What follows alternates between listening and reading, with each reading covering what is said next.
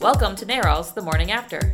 Each Thursday, our podcast brings you the latest on reproductive health care, progressive politics, and the fight to keep abortion safe and legal. NARAL's The Morning After is a production of NARAL Pro Choice Ohio. Find us on Facebook, Twitter, and Instagram at ProChoiceOH. Enjoy the show. Hi, I'm Gabe. I'm Jamie. I'm Michelle. Welcome back. Thanks. Thank you for agreeing to be on the podcast this week Absolutely. again. Um, we're always happy to have you here. I'm always happy to be here. Um, uh, for those who don't know, Michelle is like the world's greatest clinic escort, hanging outside um, all of uh, Ohio's premier abortion facilities, um, video recording the protesters to document the kind of despicable things that they do and say. Um, how you been? I've been really good. Yeah? Um, yeah, I just got back from Charlotte, North Carolina. A group of us from Ohio went down uh, to support. It's it was their 40th week of 40 weeks of life. It's their big um, abortion tourism campaign that they do, and it's insane. That's that's. I mean, can you? For those who don't know what forty weeks is, or 40, 40 days. 40 days is is is more. Um, I think 40 days happens twice a week a everywhere, year, or yeah. twice twice a year everywhere, and it's around Lent, and then they made up another. Bond election day. Yeah, basically. But 40 weeks is a campaign that a group in Charlotte started. I think it's Love Life Charlotte, not to plug so, them, but um, and it's 40 weeks of uh, intense clinic harassment, and it's in Charlotte. I believe it's in Raleigh and one other city too. And they were expecting 10,000 people at the Charlotte clinic uh, last weekend. I'm not sure how many showed up, but it was in the thousands. Like ten thousand people just standing around what I, I assume to be a fairly small building. Yes, and a fairly small area with lots of other businesses and one street in and out, and it's insane. And they actually got the property next to the clinic um, and cleared it out, so it's a big stage now where they can sing and project their speakers towards the clinic, and it's a nightmare outside of outside a doctor's office. outside of a doctor's office. so women down there are like, "Well, I need to go to the doctor." I've- Exactly. I've, made my decision. That's the abortion provider. I need to go to their office and instead of just doing like a normal trip to the doctor's office. Exactly. It's driving through like Crazy Town Bonnaroo. Mm-hmm. Exactly. And I can think our our craziest day at our clinic in Columbus, I think we had 75 people. And on an average day, they have 300 during this campaign. And 300 protesters. Yeah. 75 for us was unmanageable. Like it was crazy. We managed it. So if any protesters are listening, don't get me wrong. We managed it. And every single patient that had an appointment was seen and did get care, even the mm-hmm. ones that they said canceled. So, Nice. but mm-hmm. yeah. 300 people outside of a doctor's office that don't belong there that are obstructing traffic, yelling. It's crazy. Yeah, It's so, crazy. So, like, if somebody drives by, like Planned Parenthood or Founders or your choice, like on a normal given day, there's between five and twenty protesters, and you know it's it's bad and harassment and shouldn't be happening. But it's not three hundred people standing outside of a clinic. Like, right. It's not enough. It's not enough of a white people mob that you'd be afraid to go inside the mm-hmm. building. And it's Yeah. it's scary. It's like for patients trying to access care, that can be enough to make you turn around and go home. Mm-hmm. Yeah. Right. I mean, if I was facing thousands of people standing outside, I'd be wondering what the heck's going on. Like, how do you get there? How do you even get in? It was difficult for us knowing like knowing from the clinic how to get there. The police had one road blocked off. There was a parade route blocked off. It was hard just to access the surrounding streets to park. So I can't imagine for a patient trying to access care after being after like coming against all these protesters and police at so many points that they like the people that make it to the clinic it's obvious that they've made their decision and that they're ready to access care mm-hmm. because it's Right. so hard. It's so difficult to actually get there. It's like they've made their choice. They went through all mm-hmm. this just to walk in the door so. Wow. Okay. yeah Yeah. Well, and they're not the only ones that get the really bad, like hundreds and hundreds of people. Kentucky's only abortion yeah. provider gets them every single week, and they're in a really bad spot because the sidewalk is right up against the building, so they don't have any kind of parking lot buffer. right they, all. and they have to have escorts all the way from like parking buildings all the way down the street to protect patients it's it's crazy what these people do Yeah, I actually was in um, it's in Louisville. Louisville. I can never remember the two. Um, we went there for a basketball, a women's final for like NCAA championship game, um, and um, we're just like parked in a random lot near the stadium and started walking. And it's funny because I saw the CPC first because there was a CPC right next door to it, Always. hilariously. And I was like, oh, that's a Christ pregnancy center. And then I looked, I was like, oh wait, and that's the abortion clinic. And it would be, it'd be like if you know like downtown Columbus or downtown Cleveland, it's just a building in the downtown area. It doesn't have its own lot. It's got like paid like surface lots Right, and parking buildings. The sidewalk abuts right up Yeah. to the clinic. Yep. So I mean, going through, I mean, those people therefore have to walk the whole gauntlet straight through, and and get it to get into the building. Right. So Just to get to the doctor's office. yes, Yep. just to get to the doctor. Drives me insane. Just they're, they're going to the doctor. Right. Like, can you Get out of imagine if you were going to get like a tooth filled or something and having 300 people stand outside and be like, Are you sure? You Right. sure you really need a filling? Right. Like, your tooth is how God made it. Mm-hmm. Like, you sure you really need a filling? Let's talk about it. Like, this is the only health decision that everybody feels like they have a right to influence your opinion on. Right. And it's insane. I I make a similar comparison, not in the discussion on protesters, but on you know just how few facilities there are, and and and that's the that's the comparison that I make when when people ask about how many clinics are in Ohio, and you know, it's it's tough.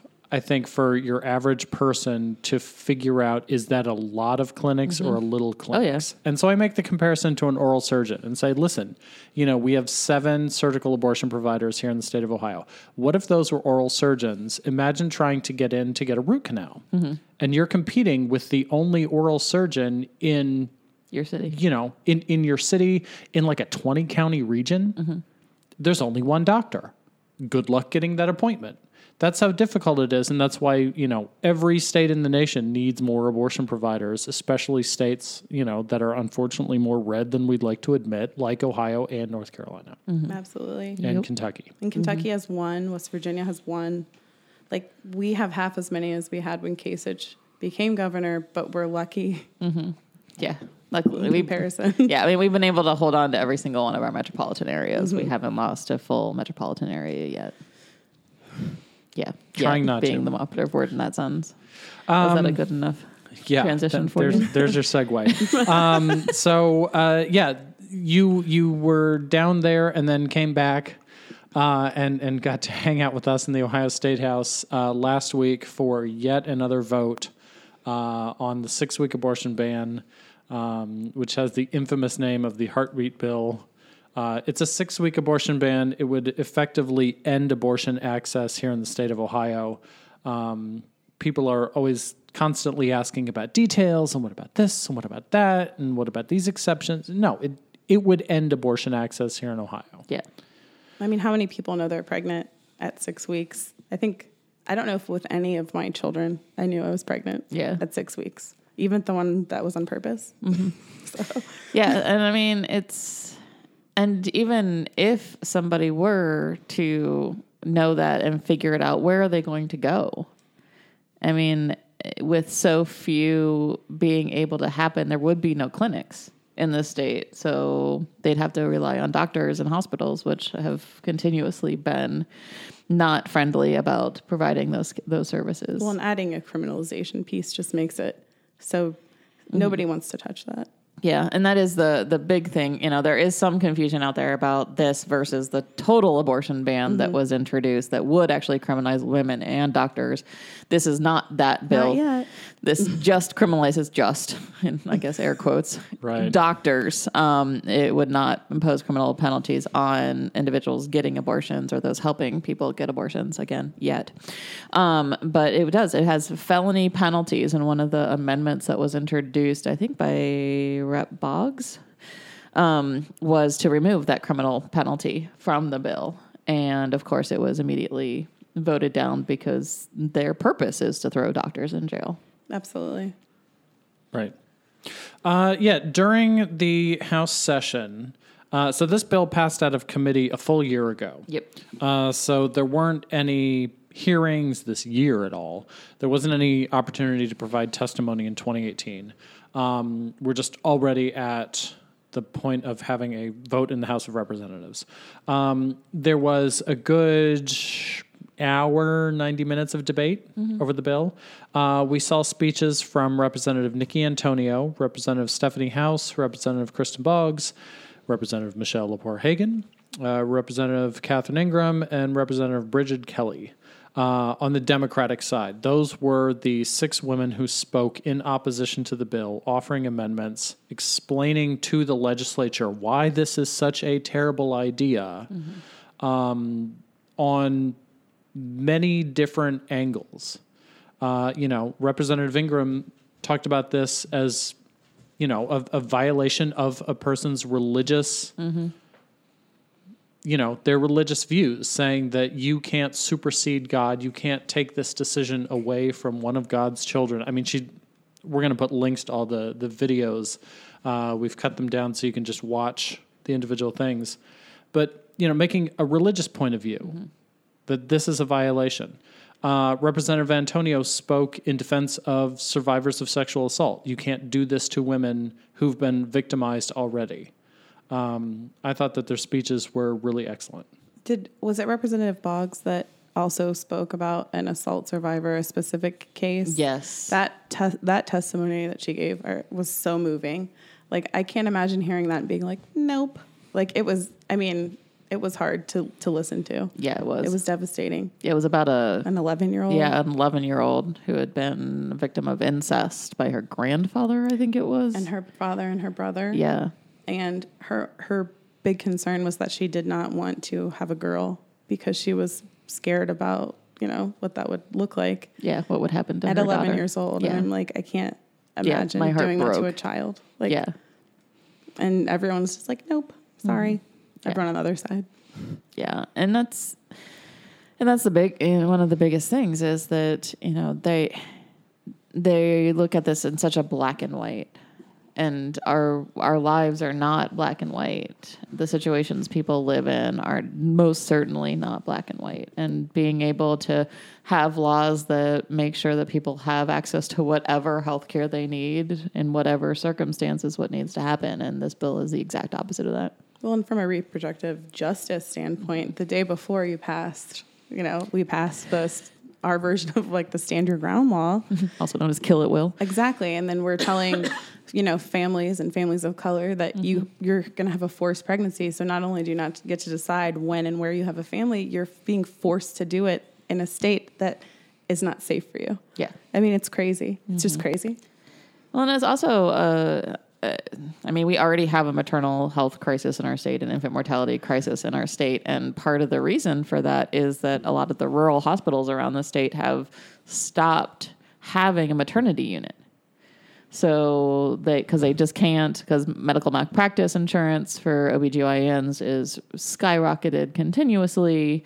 And it's just really expensive to have a maternity unit. So hospitals in the middle of nowhere that don't see a lot of those patients because they don't see a lot of patients in general because they live in tiny towns you know are just getting rid of their maternity unit so these you know these women in these areas who are pregnant and need prenatal care and those kinds of things have to come to the city so more and more of them are getting having scheduled c-sections instead of nat- naturally going into labor and naturally having a child because you can't be two and a half hours away from the hospital and go into labor.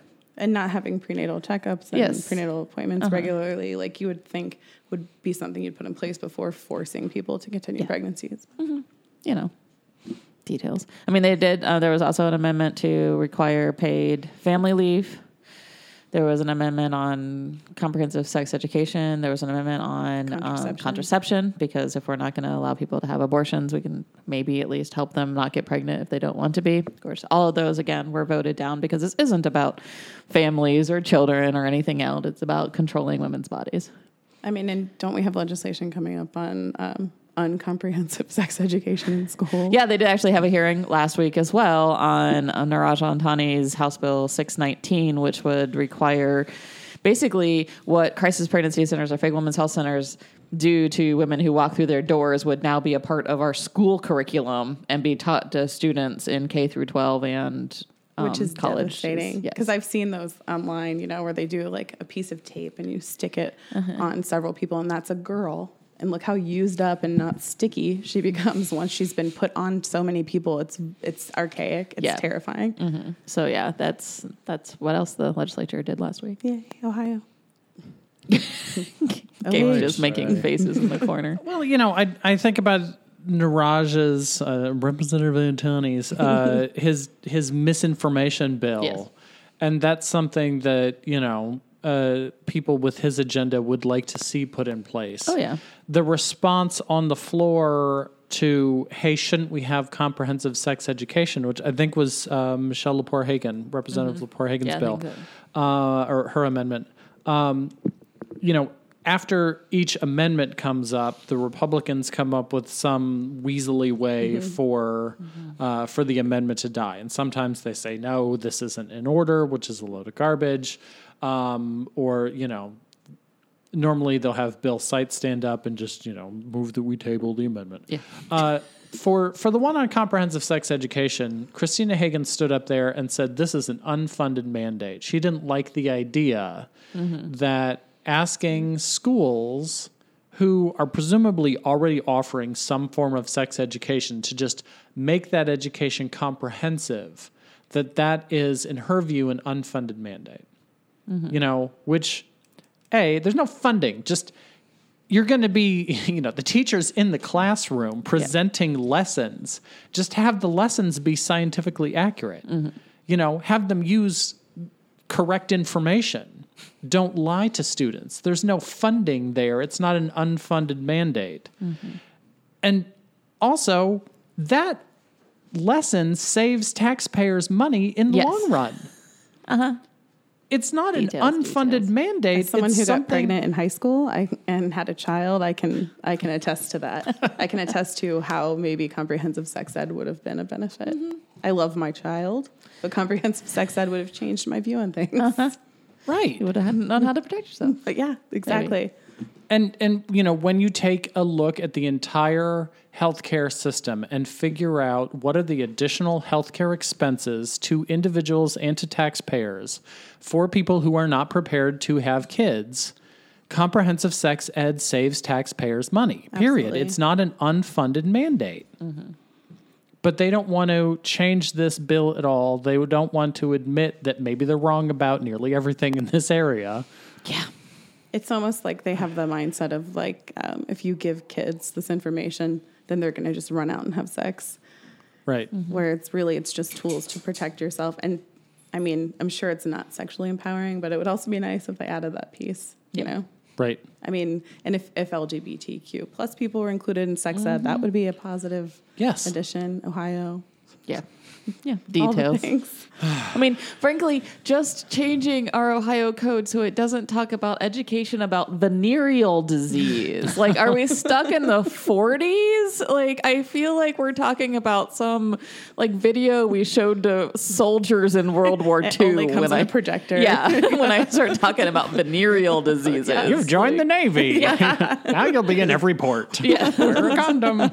Exactly. That that is what p- pops into my mind when we start talking about venereal disease. But that is what is in our Ohio revised code. It's not even like sexually transmitted diseases, which has also been in, updated to infections. Right. Like we're like 14 terms behind the times Right. in this one.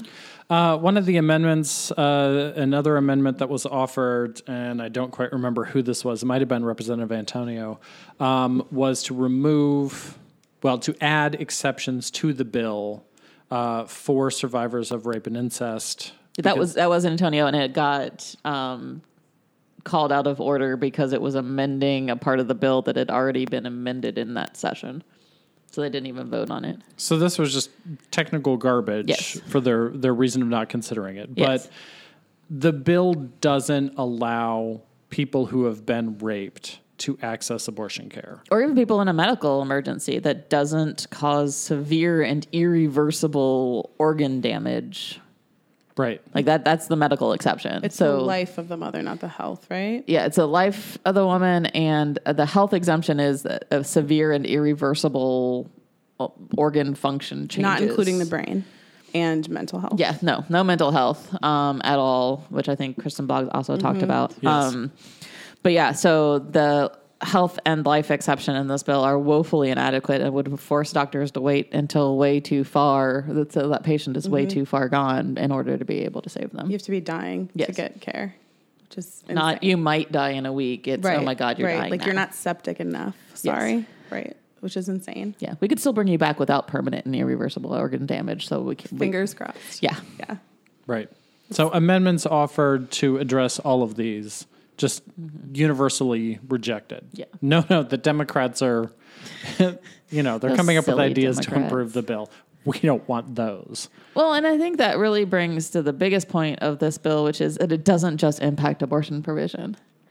Like, what happens when you have a pregnant patient having some kind of other health complication and you're a nephrologist dealing with kidneys? Right. And you can't treat this pregnant woman because the legislature has tied your hands.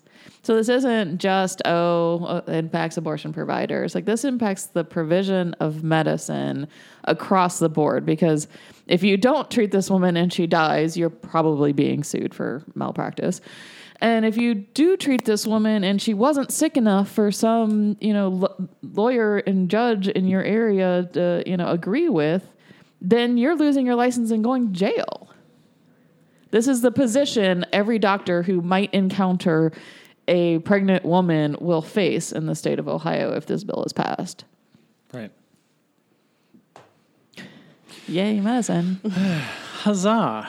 Um, it- so, having all of those points raised, then the House of Representatives voted. Uh huh. the vote on the floor was 58 to 35. We later found out that the final vote was 60 to 35 um, because they pulled some legislative trickery. Literally drove someone across the state. Representative Marilyn Slaby got a a uh, an anti-abortion shuttle yes. Back to the Sounds state terrible. and and was was physically transported by the bill's original author uh, to go cast a late vote. They held the roll open. Yeah, they suspe- they went into recess rather than gaveling session closed so that they had enough time to do all of this. So the leadership was behind this whole field trip to go pick Marilyn Slaby up somewhere in the middle of nowhere, Right. Ohio. And even though with the original vote total, the bill would have passed the House, um, what they're really looking to do is show that they have enough members of the House of Representatives that if the bill got to Kasich's desk and he vetoed it, they could override a veto. Yes. Which is why they needed 60 because 60 is the threshold for a veto override Right. in the House. So that really kind of brings into focus the game that's being played here by Republicans. Yes. Uh, you know, it's going to go to the Senate. The Senate needs to hold a hearing. Uh, it might only be one. Normally, we see you know two, three, four hearings on a bill, especially something this big. It might just be one horrible afternoon that'll go into the evening uh, over in the Senate, uh, and then the Senate could choose to take up the bill. Uh, Larry Obhof is the Senate president. This is going to be his decision. Uh, he's also the guy who Janet Folger Porter ran a primary against. So the bill author tried to knock this guy out of office, and now she's asking him for a favor. Hey, please support my bill. Well, he's been spineless before. I mean, the same year she did primary him, he did added it to that House Bill 420 and it passed out of the Senate last year. So, like, Right. I don't expect him to be any different this time and be just as spineless and just as willing to. Also, Right. she's Kowtow. crazy. Yes. She's actually crazy. Yes, she is. She was also, I mean, this is the other piece is that you know, she, just like a lot of other anti abortion pro- protesters and advocates across the country, don't care who they partner with as long as they're going to ban abortion. So we see them supporting, you know, Grabby McGraberson in the White House. And, and Janet actually went to Alabama and became Roy Moore's spokesperson for his Senate campaign down there. So she became Child molester the, Roy Moore. Yes, she became the mouthpiece for and the lead apologist actually for child molester Roy Moore. And this is who the Ohio legislature is going to partner with to pass this bill. Right. Because values. Yeah. Family values. Family I mean, values. Come on. We're pro life. Except we want people to be able to shoot whoever they want to be able to shoot. I mean, until you're born, you're very important. yes, after you're born. Sorry about your luck. Hope your parents went to college. And you're white. Uh, you mentioned them passing the bill out of the Senate two years ago. They did that. They sent the bill to Kasich's desk. He vetoed it then. Yesterday, Kasich said, Well, if they bring the bill back to me, I'll veto it again. That held weight last time because of two reasons. Uh, one being, it was all a little play. Yeah. And the purpose of that was to hide the fact that they were also passing a 20 week abortion ban in 2016. Mm-hmm. That's why the Senate was fine sending the bill to Kasich because it was a little scripted skit. And oh, we're going to veto this, and look how moderate we are, and pay no attention to this other abortion ban that we're signing. Yes. That was 2016. 2018, this is different. Kasich's veto is almost worthless because of the possibility of them overriding that veto. Yes. They're lining up the votes. They need pretty much every anti abortion member of the Ohio House. Mm-hmm. They need all of them, but then they need those few people who are still maybe on the fence to side with them to override a veto. I mean, they have the 60. They they got the 60 they need. So they would just need to hold on to all of those in Right. order to do that. And there are a couple there that have voted differently in the past and those kinds of things that might be a little wishy-washy, but Are some of those Democrats like? Two of them, well, one of them we don't really count. Bill Patmon, he hasn't been caucusing with the uh, with the Democrats for a very long time. He's, Bill Patmon, who defunded Planned Yeah, Parenthood I mean- with his legislation. Yeah, he was the main sponsor of the defunding bill. So yeah, he doesn't really count. And um, the other one was actually a little bit of a surprise. Um, Glenn Holmes out of the Mahoning Valley area um, was the other late vote actually. So he was not in that 58. He was number 59. Um, he came in late and voted yes on the bill, although he's voted no on previous abortion bans. So he voted no on the Down syndrome ban and those kind of things. So So maybe if he's your rep, or yeah, we'll contact him, or Yeah. let him know how you feel. Yeah. no, definitely. I think that, you know, all of these people need to hear that this isn't hypothetical anymore. Like in the past, it was really easy to vote for an abortion ban because you knew the Supreme Court was going to strike it down. It's happened with the other two states, Arkansas and North Dakota, that passed versions of this bill.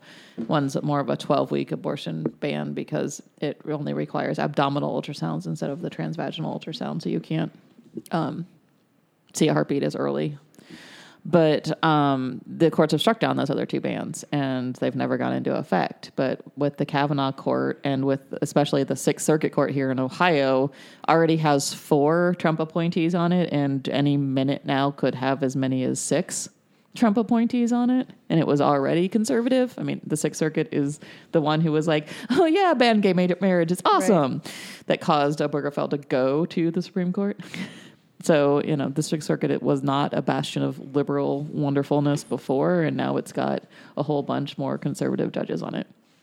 So, this is not a hypothetical. This is not an easy vote where it's going to get blocked and it's never going to impact anybody's life. This is a bill that will go into effect and will cause people to be forced to take matters into their own hands and put their lives at risk mm-hmm. And will criminalize criminalize doctors. So what happens when, you know, more and more doctors just don't want to practice in the state of Ohio because they don't want to be faced with being- put in jail? What kind of medical crisis happens then? Where do women who want to be pregnant go when there's no OBGYNs left in the state of Ohio? Right. So the the ask is to keep this bill off the floor of the Senate. Yes. We need Larry Obhof to, you know, find his spine. Um, we're asking John Kasich, hooray, you offered a veto.